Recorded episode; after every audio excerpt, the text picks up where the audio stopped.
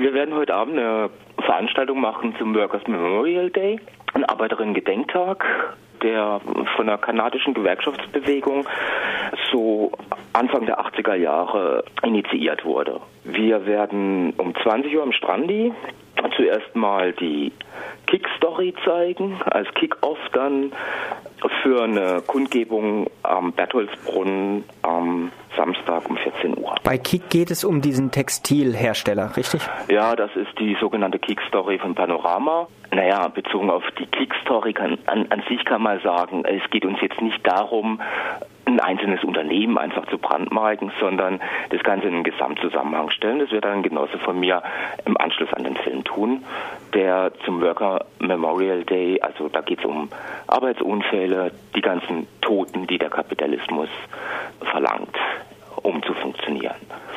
Und es geht nicht darum, ein einzelnes Unternehmen zu brandmarken.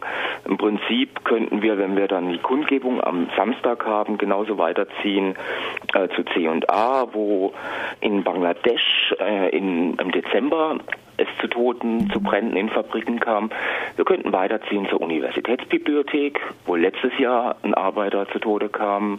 Und da hieß es dann auch, ist mit hoher Wahrscheinlichkeit auf Mangel des Sicherheits Sicherungsmaßnahmen zurückzuführen.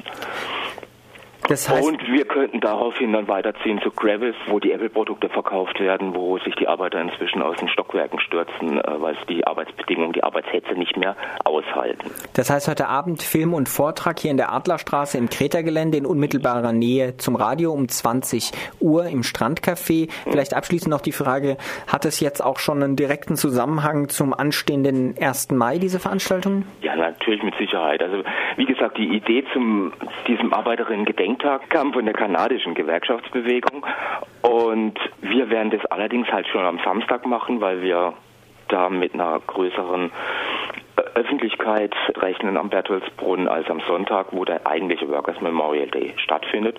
Und danach geht es dann wiederum weiter äh, für uns jetzt von, von der FAO Freie Arbeiterinnen und Arbeiterunion für die Mobilisierung des 1. Mai. Jo. Soweit Jürgens Programm oder Veranstaltungshinweis für heute Abend. Weitere Informationen dazu gibt es auch unter www.fau.org.ortsgruppen und da dann Freiburg.